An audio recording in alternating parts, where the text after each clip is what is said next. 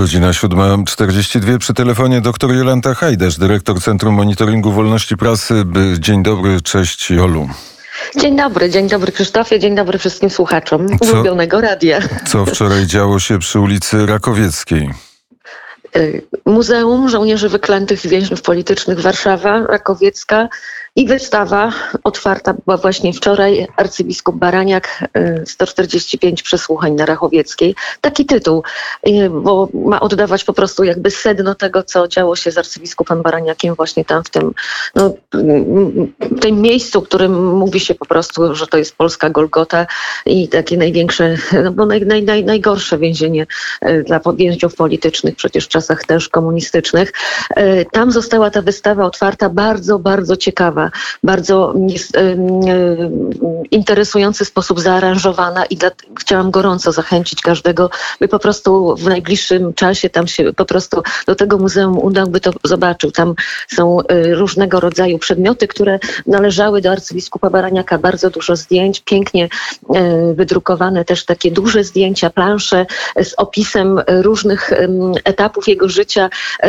Są jego listy i, i, i właśnie sutan ona też jego taka stoi, taki fioletowa, także y, wystawiona, to tak łatwo sobie wyobrazić y, tę postać i i tak naprawdę ten, to zderzenie, ten szok, bo z jednej strony hierarcha kościelny, w tym czasie dyrektor, kiedy był aresztowany, dyrektor sekretariatu prymasa Polski i to więzienie z tymi karcerami suchym i mokrym, z tymi um, biciem, głodzeniem, torturowaniem ludzi.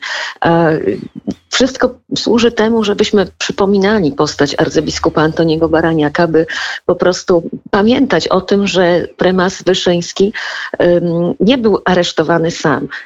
Tego dnia, kiedy było ich aresztowanie, 26 września 1953 roku, to właśnie aresztowany razem z prymasem był jeszcze, jeden, jeszcze jedna osoba, jeszcze jeden jego najbliższy współpracownik, który po prostu um, trafił na Rakowiecką i który miał być głównym świadkiem w procesie pokazowym prymasa Wyrzyńskiego, bo taki chciano, chciano przygotować w tym właśnie czasie, tak jak, żeby skompromitować prymasa, Kościół, tak jak działo się to w Chorwacji, na Węgrzech, w Czechach, w Rumunii, gdzie wszędzie udało się to komunistom zrobić. W Polsce nie udało się doprowadzić do tego procesu pokazowego prymasa.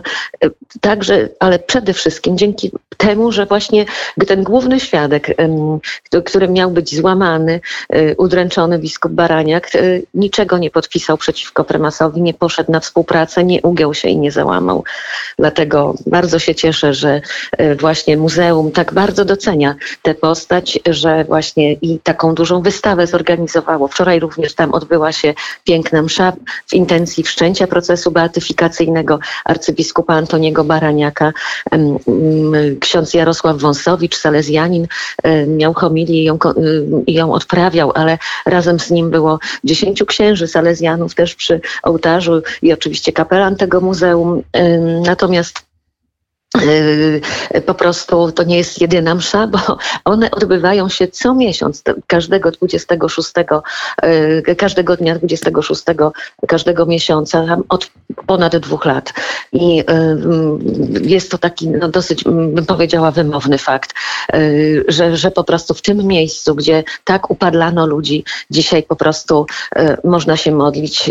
Wisi kopia obrazu Matki Boskiej Częstochowskiej i po prostu prostu zostaje to miejsce jakby z tym jego e, całym złem, które kiedyś e, się wiązało, jakby trochę tak odmienione i, i staramy się po prostu pokazać coś e, też dobrego, bo ta modlitwa była także za tych oprawców, którzy mm, dręczyli ludzi, którzy, żeby po prostu o ich przemianę serc, nawrócenie i, i, i po prostu w ich intencji, żeby im po prostu wybaczyć to złe, co zrobili robili w tamtym czasie.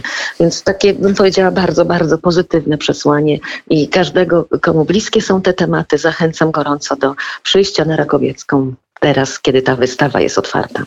Bardzo serdecznie dziękuję za relację i za świadectwo. Doktor Jolanta Hajdasz, dyrektor Centrum Monitoringu Wolności Prasy, była gościem poranka wnet. A my Dziś po raz pierwszy też zajrzymy do Łodzi. Hubert Bekrycht.